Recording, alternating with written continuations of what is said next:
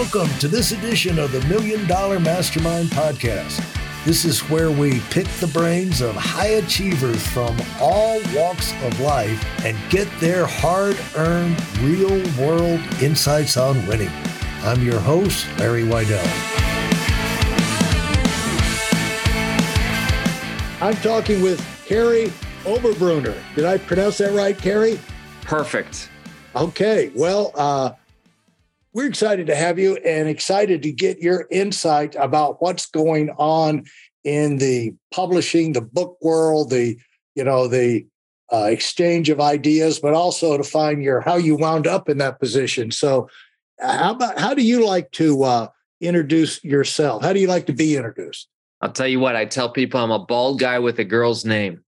that way people uh they don't take me too serious because you know i have had some success but i've had a ton of failures and i i get the fact that uh, success doesn't come easy and you got to work hard you got to work at it for a long time and i'm old enough to have been in the publishing world now for 20 years. So i saw when ebooks were first a thing and audiobooks and and I'll tell you what, um, you know, Larry, I think what kind of sets our business apart is that we don't view your book as a business card. Uh huh. I've heard that so many times. You know, your book's a business too, card. Yeah. And and I say, no, it's not. Where do business cards end up? Yeah. Uh-huh. People say the trash. And so what I did, Larry, is I actually wrote a book called Your Book is Not a Business Card because ah. business cards change landfills books changed lives. Yeah. Okay. Repeat and, that. Repeat. I like that. Yeah. Yeah. Business cards change landfills. Books change lives. Yeah. Fantastic. Yeah. And so what we do is we actually turn a book into 18 streams of income. And people might say, oh my gosh, what in the world? But I stumbled upon this. Uh, I really did. So uh, in my in my former life, believe it or not, I was a pastor. So uh-huh. here I was right out of seminary. I was a pastor, but I felt. Why'd like, you go to seminar? Why'd you go to uh, seminary? Yeah, yeah. So I went to a small little place called Grace Theological Seminary in Winona. I know it. I know of it. Yeah. Are you serious? I know of it. Yes. Wow, wow. Yeah. So I did a master's there, and then I did a doctorate at Ashland Theological. Wow, I know that too. Yeah. Oh my gosh. Okay. So there's there is all are all these brethren type uh, backgrounds? Or? Yeah. Look at you. Look at you. Yeah.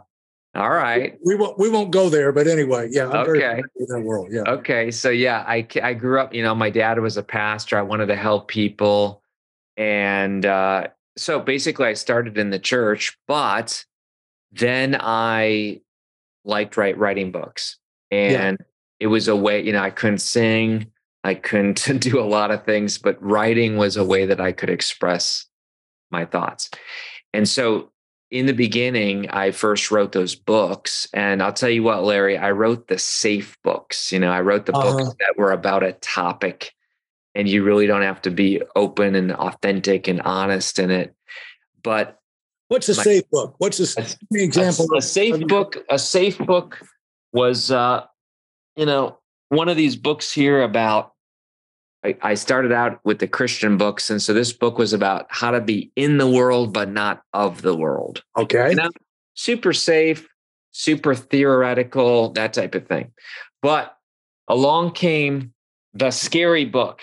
And I want to tell your listeners that um, what do I mean by the scary book? The scary book is where you write about real stuff and and you write about um, edgy stuff. Yeah. And so my first you're not referring you're not referring to failure, are you? I'll tell you what, Larry, my my scary book was about me yeah. struggling with depression and self-injury. Yeah. And really? uh, you know, because I had what some, did you do to yourself? Man, I, I I used to be a cutter before it was a thing. How do you, get to be a cutter? Where does that idea even come from, Kary? I'll tell you what, it started out at the age of 10 with biting. Okay. Uh-huh. And and and and here's where it came from. It came from anger turned inward. What were you mad about? I mean, too much control, too much discipline from the uh I'll tell you what. Too restrictive. Um, imperfection. Ah. Imperfection. I was I was wired to be a kid who felt like he had to be perfect, was angry that he wasn't, self-hatred, mistakes. I don't know where it came from. You know, I've done some thinking. Were you the oldest in your uh, I was I was the second oldest, but I'm I'm totally wired to be the oldest. My uh, my my my older sister is uh, you know she's been a lifetime missionary and that's cool but i've always been the achiever the sports the you know blah mm-hmm. blah blah but larry nobody knew this. This was not i was not one of those people who's like oh let me tell you how sad i am. Let me tell you how depressed i am. Let me show you my my bite marks or my cut marks. Man that was a way that i actually kept a secret and shame. And what I really wanted to do was achieve, achieve, achieve, and earn love and earn acceptance. Yeah. Well, did you, uh, you know, on that front, mm-hmm. parents listening to this uh, would want to know. Yeah. Uh, should your, because I'm sure this would, you know, your would have ripped the the the. Oh yeah, I'll uh, say anything. You, you, you, ask me anything. Ask me. Yeah. Anything.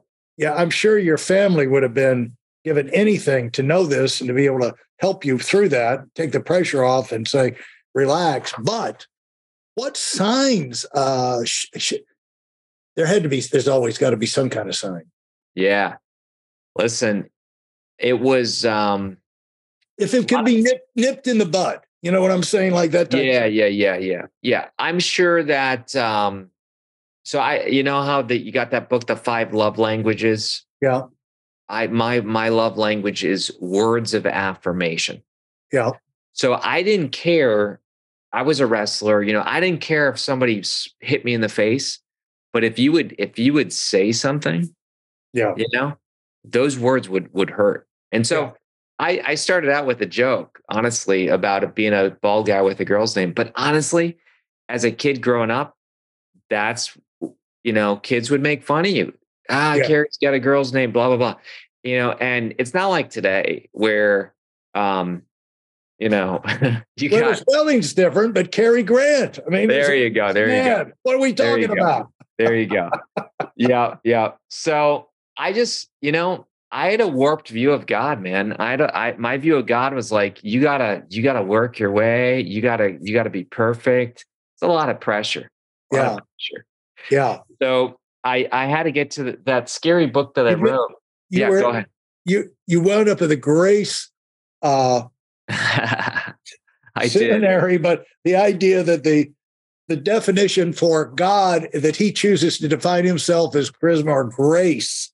That is so true. You are absolutely right. Was not uh was not on that that could have been a great sermon for you to hear at that point in your time. You know, I'll God, tell you what, man. God is love. You know, he's that is true. Yeah. I did not have a view of grace, and grace, of course, for your listeners is you know getting something you don't deserve. And right, man, I was wired to be, you know, the warrior mindset, the stoicism, the give me the deepest, darkest.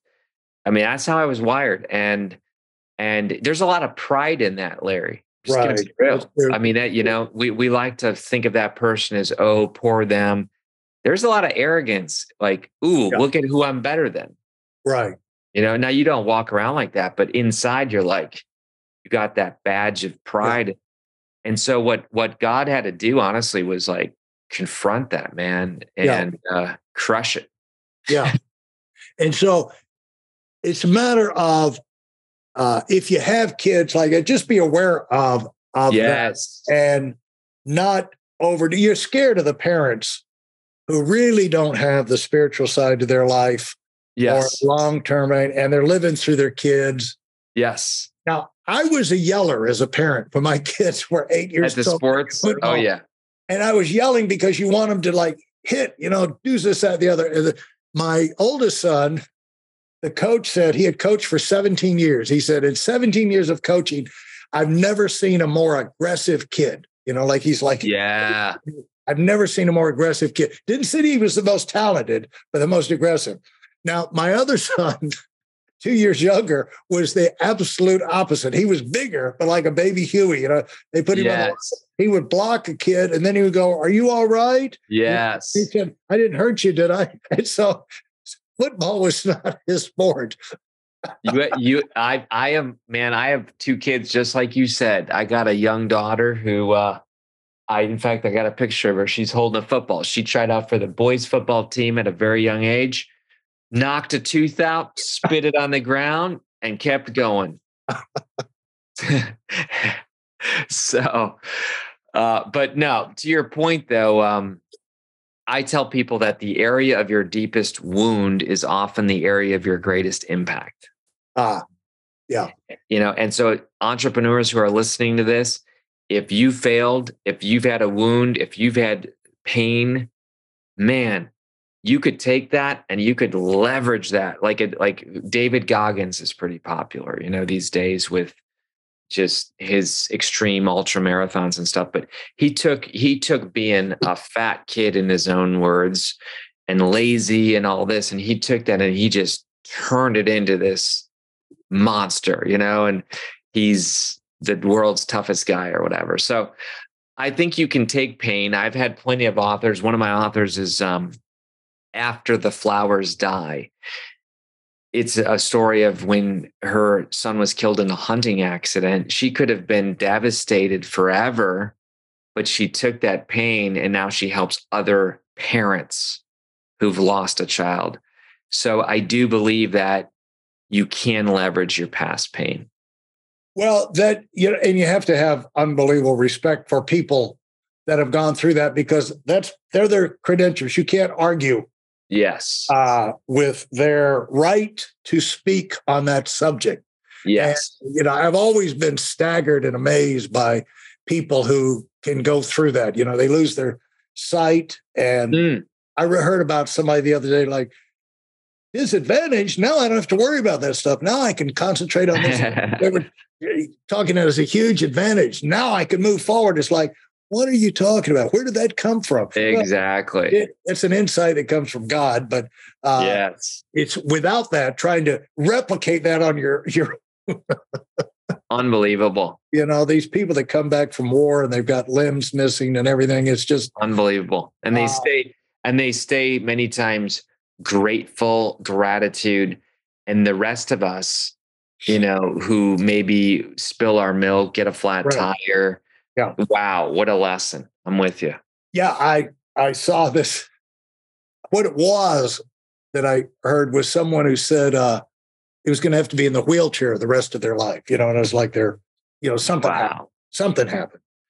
And they were going in to, you know, console the guy. And he goes, What are you talking about? This look at this wheelchair. It's the greatest wheelchair of it. You see how fast I can move with this thing? He said, no. Wow. All of a sudden he turned this into incredible advantage uh, for himself. Hmm. But attitude is everything. And how you look at, you know, if you if you blow that, you're screwed, aren't you? That's right. Yeah. Well, you know, and even I know this is a, you got the business podcast here, but you look at Sara Blakely, you know, uh, one of the world's first self-made female billionaires. Right. Her struggle of not looking good before a party and then chopping off the legs of pantyhose and it yeah. becomes Spanx is an example of what we're talking about. Anything in life that is a challenge, big or small, you can leverage it and yeah. turn it into a solution. Thanks for listening to the Million Dollar Mastermind. If you felt there were any valuable takeaways from this episode, please take a minute and leave us a five star review. Your feedback is important and really helps us get the word out to a wider audience. Remember, we have a valuable webinar that is absolutely free. Register for it right now at whitealumwinning.com. Thanks for listening.